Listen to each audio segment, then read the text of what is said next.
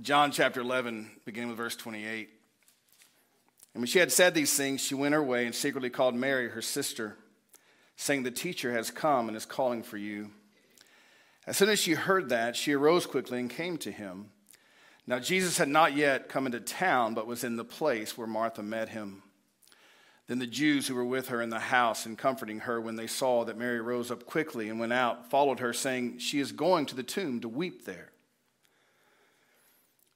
Then, when Mary came where Jesus was and saw him, she fell down at his feet, saying to him, Lord, if you had been here, my brother would not have died. Therefore, when Jesus saw her weeping and the Jews who, come, who came with her weeping, he groaned in the spirit and was troubled. And he said, Where have you laid him? They said to him, Lord, come and see. And the shortest verse in all of Scripture simply says, Jesus wept. Then the Jews said, See how he loved him. And some of them said, Could not this man who opened the eyes of the blind also have kept this man from dying? Then Jesus, again groaning in himself, came to the tomb. It was a cave, and a stone lay against it. Jesus said, Take away the stone. Martha, the sister of him who was dead, said to him, Lord, by this time there is a stench, for he has been dead four days. Jesus said to her, Did I not say to you that if you would believe, you would see the glory of God? Then they took away the stone from the place where the dead man was, where he was lying, and Jesus lifted up his eyes and said, Father, I thank you that you have heard me, and I know that you always hear me. But because of the people who are standing by, I said this, that they may believe that you sent me. Now, when he had said these things, he cried with a loud voice, Lazarus, come forth. And he who had died came out bound hand and foot with grave clothes, and his face was wrapped with a cloth. Jesus said to them, Loose him and let him go. Then many of the Jews who had come to Mary and had seen the things Jesus did believed in him, but some of them went away to the Pharisees and told them the things that Jesus did. Then the chief priests and the Pharisees gathered a council and said, What shall we do? For this man works many signs. If we let him alone like this, everyone will believe in him and the Romans will come and take away both our place and nation. Father, I pray today that we would understand why Jesus wept.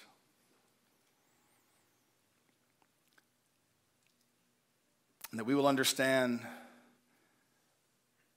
how his holiness brought him to that place of weeping. Lord God, teach us today your word, and we pray this in Jesus' precious name. Amen.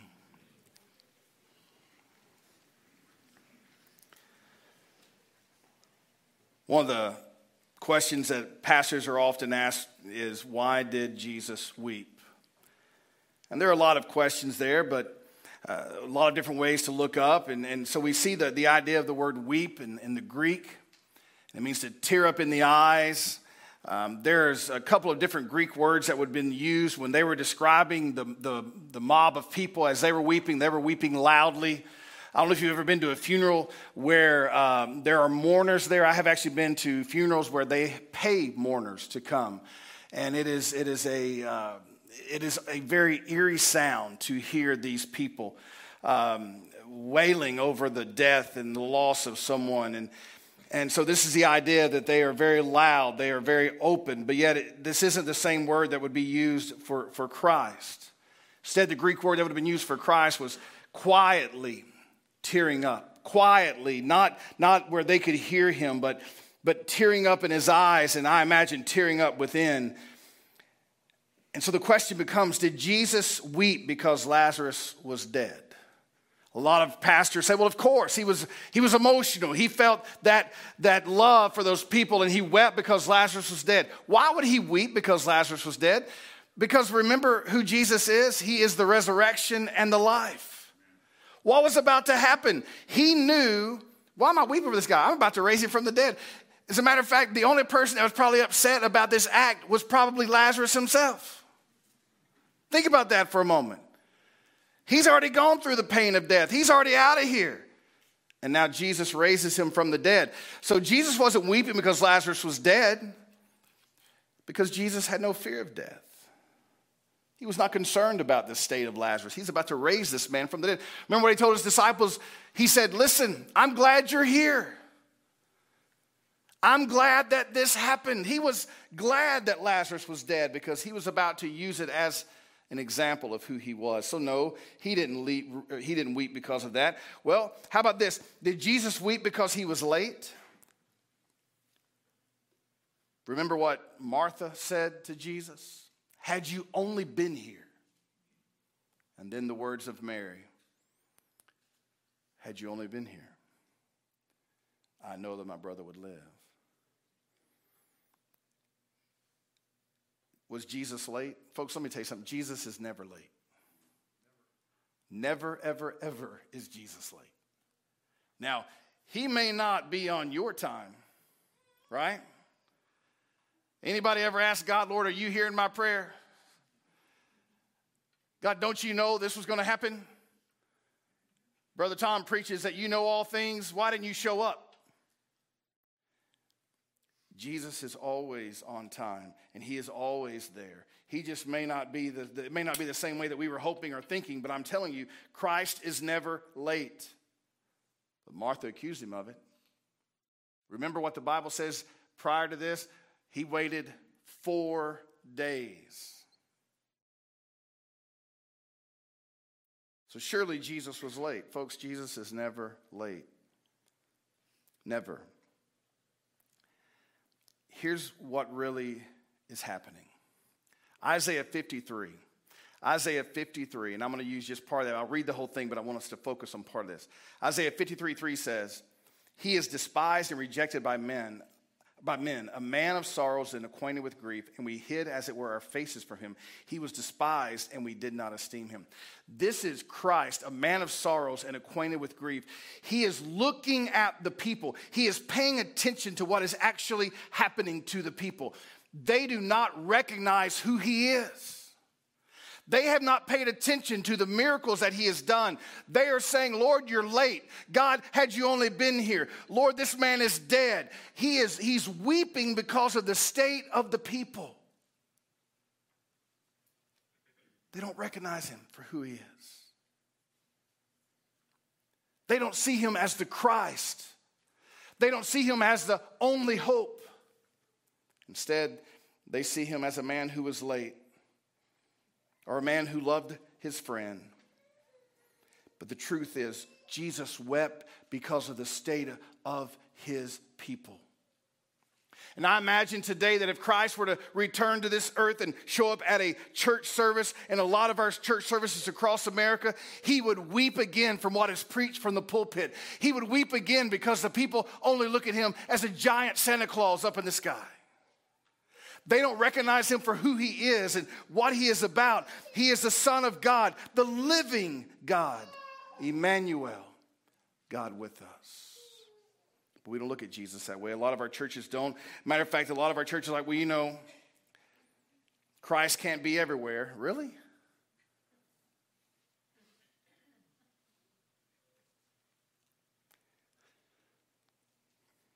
He was grieving over the state of his people the lack of faith that they showed, the lack of faith that they had. I, this morning, as we uh, were able to baptize these, we have uh, two more that'll be baptized. They were supposed to be baptized today, but unfortunately, they, they were sick. Their family was sick this week, and so they were not able to come. And but we'll be getting them baptized here pretty soon, and, and I believe with with an, at least one or two more. But what we saw this morning, we saw people coming and, and, proclaiming their faith in Christ. Even, even a little child who was scared to death I was going to drown her. She, she wasn't worried about that. All she wanted people to know is listen, I may be young, but I want to follow Christ moving forward. Somebody asked me one time, well, do you think that, that they have a really a good understanding? I've, listen, if, if a child doesn't have a good understanding, I, I, I will not try to baptize them. I will not move forward. But I can't save anybody more than they're already saved. And I look at a child and I realize something when they understand in their heart what they truly desire. Now, are these kids that were baptized today going to be perfect? No, because even though their parents are trying, their parents still set other examples. They're still going to even though there's a godly example set, they're still going to see failures in parents, and we're going to see failures in these kids. But one thing I want you to know is the one thing that we as a church have to do is we have to push them forward in their faith so that they never lose sight of who Jesus Christ really is. So that he's not just some lucky charm that they get a lot of our folks that I know that you'll see a lot of athletes have Philippians 4.13 and all these different uh, things upon their, their, their jackets and, and, and, you know, I can do all things through Christ. What they're saying is, God help me to hit the ball just right, shoot the basket just right, catch the ball, throw the ball. No, no, no. Listen, here's the reality of it. We want to push these children to say, you can do all things through Christ that he has called you to do. But God doesn't care about the score of a game. He cares about the score of your character. And we must push these children to understand that Christ is all that He says He is. He is everything that they need. He is their help in a time of trouble. He is their peace in a time of war. He is their hope in a time of grief. These people did not recognize who Jesus was. And the Bible warned us, He told us that He was a man of sorrows and acquainted with grief. He knew why he was coming. He was coming because he was dying for a lost and sinful world. I'm afraid that after a little while, when a child is baptized, they go through those teenage years, and teenagers, listen to me. If you were baptized as a young person, let me ask you this question Do you remember what it felt like when you walked forward? Do you remember what it felt like when you gave your life to Christ? Do you remember the commitment you were ready to give? Where's that commitment today? Does it still stand? Is it still there? Brother Tom, you don't understand. Some tough times have happened in my life, and I'm just really doubting God. You know what? I don't have an issue with that because God's bigger than your doubt. And whatever you're struggling with, if you'll just tell God the truth, I don't care if you yell at him and tell him the truth. But you need to get the truth out. God, I'm struggling with whatever's happened in my life. I, am struggling with doubt. I'm struggling with anger. I'm struggling with, with everything, God. God knows your heart. Be honest. And Jesus knew the heart of these people. And so he wept. The Bible also uses a, another word. In verse 38, it says, Then Jesus again groaning. This idea to groan, not to grumble, but to groan to truly be bothered in a way that, that is unbelievable, to insist sternly, state with firmness, um, to scold, rebuke harshly, exhibit irritation, uh, feel strongly, be deeply moved, have an intense feeling of concern. This is what Jesus was doing. He was groaning within himself. He's getting aggravated with the people. No, he is getting a holy groan in, within him saying, Listen to me, recognize who I am. And the people just could not do it. He comes to the tomb, and it was a cave. Now, let me tell you about these caves. The soft rock, and it wasn't exactly soft, but it was a, a lot softer than what we would think of when we think about a really hard rock. But they would go in and hew out these big sides of a, of a hill where these rocks were, and they would hew it out, and they would have normally eight graves. So it's not like it would just be one, it would be eight places for people to lay their loved ones. And normally a family would go out and stake a claim to a particular spot, and in that one place would all be people who were kin to one another. So there's a really good chance that uh, he's not the only one there in this burial place. But Lazarus is there. They have taken a stone, and the reason the stone was there was to keep thieves out because a lot of times thieves would go in and hide. It was also a place to keep animals out. It was a way to keep animals out by rolling the stone over. But here Jesus is groaning within himself. The people can't recognize who he is, and there's all these different questions, and people are just really struggling. And a lot like uh, there in Matthew 16, Peter and the disciples are with Christ. And it says, when Jesus came to the region of Caesarea Philippi, he asked his disciples, saying, Who do men say that I, the Son of Man, am? So they said, Some say John the Baptist, some Elijah, and others Jeremiah or one of the prophets. Again, people haven't recognized who Jesus is, correct? He said to them, But who do you say that I am? And that's the very question I ask you this morning. Who is Christ this morning? And Peter looks at him, and Peter says these words You are the Christ, the Son of the living God. Folks, either you believe that about Jesus or you have no faith at all. This is either who Christ is, that he is the Son of the living God, or you do not know Christ at all. Peter answered this. These that were walking with Jesus on the, at this time with, with Lazarus, they, they haven't caught up yet. They haven't figured out who he is. They're struggling with, with this man who has done all of these signs and wonders, and they're really trying to figure out exactly what is taking place, exactly what is happening.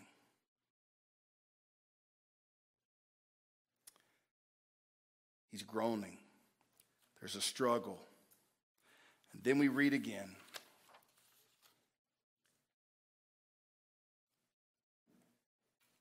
Jesus said to her, Did I not say to you that you would, be- if you would believe that you would see the glory of God? Then they took away the stone from the place where the dead man was lying. And Jesus lifted up his eyes and said, Father, I thank you that you have heard me. Now, he said this because he wanted the people to recognize I and the Father are one. God always hears me. And in verse 43, it says, Now when he had said these things, he cried with a loud voice, Lazarus, come forth. Had you been there, let me ask you a question. Just think, if you would have been there, don't you think your response would have been faith? Have you ever seen anybody else raise the dead? Y'all ever seen anybody walk on water? I've met people who thought they could walk on water, right?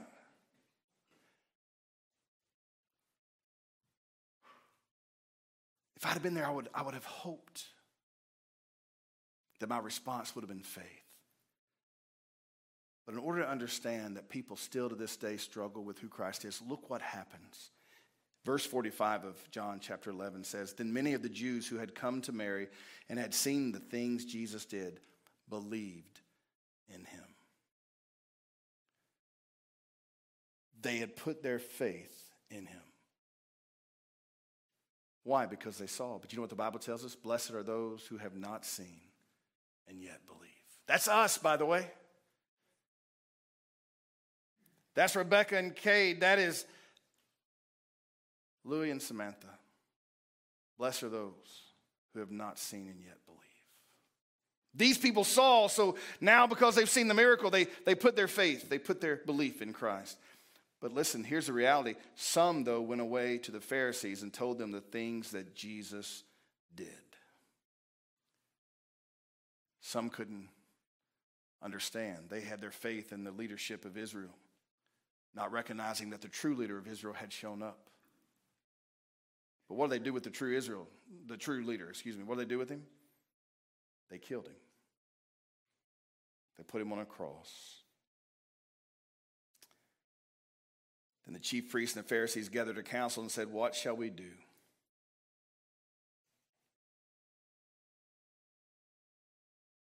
Folks, if you're here this morning wondering what you should do with Christ, you should trust him. You should put your faith in him. Well, Brother Tom, I'm trying to be really good. Let me remind you again there is none righteous, no, not one. We're never going to be good enough. There is only one, and that is God. That is Christ, the living God.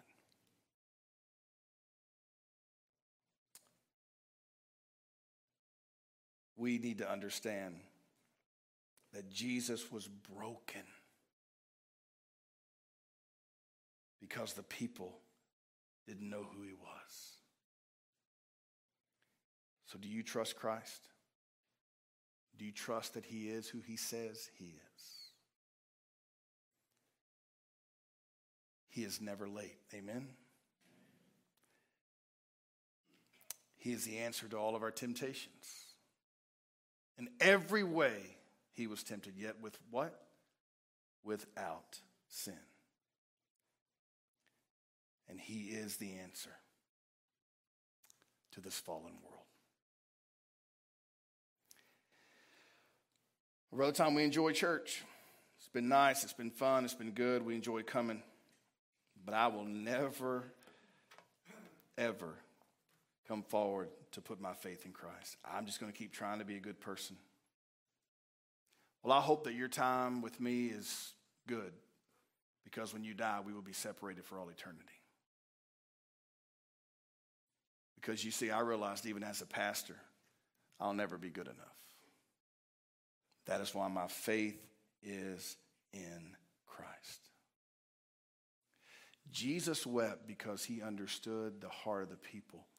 And this morning he would weep over some of you because you're in your mind maybe Baptist enough, Catholic enough, Lutheran enough, whatever it is. In your mind, you're there. And Jesus is weeping because you have no clue that without him you are nothing. We recognize him as our only hope. He said in John 14, 6, I am the way, the truth, and the life. No man comes to the Father except by me.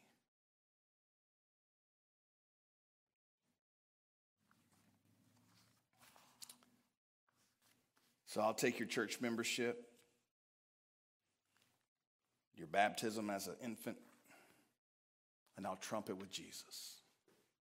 And I will tell you that none of those things matter without Christ. Maybe you're here today and you say, you know what? I was baptized as a kid, as a little child, but I really didn't know what I was doing. Then why don't you step out as an adult this morning and say, I'm ready to follow Christ? And I don't care if I got to get in the water to show everybody. I just want to follow Christ. Maybe you're here today and you say, you know what? We've been coming for a long time. But I have yet to take that step with my family and become a member. If you're a believer, step out this morning. As a husband, step out and lead your family.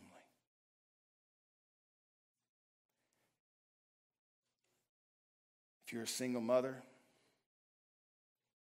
don't go looking for a man because all these women that are married will tell you they ain't the answer.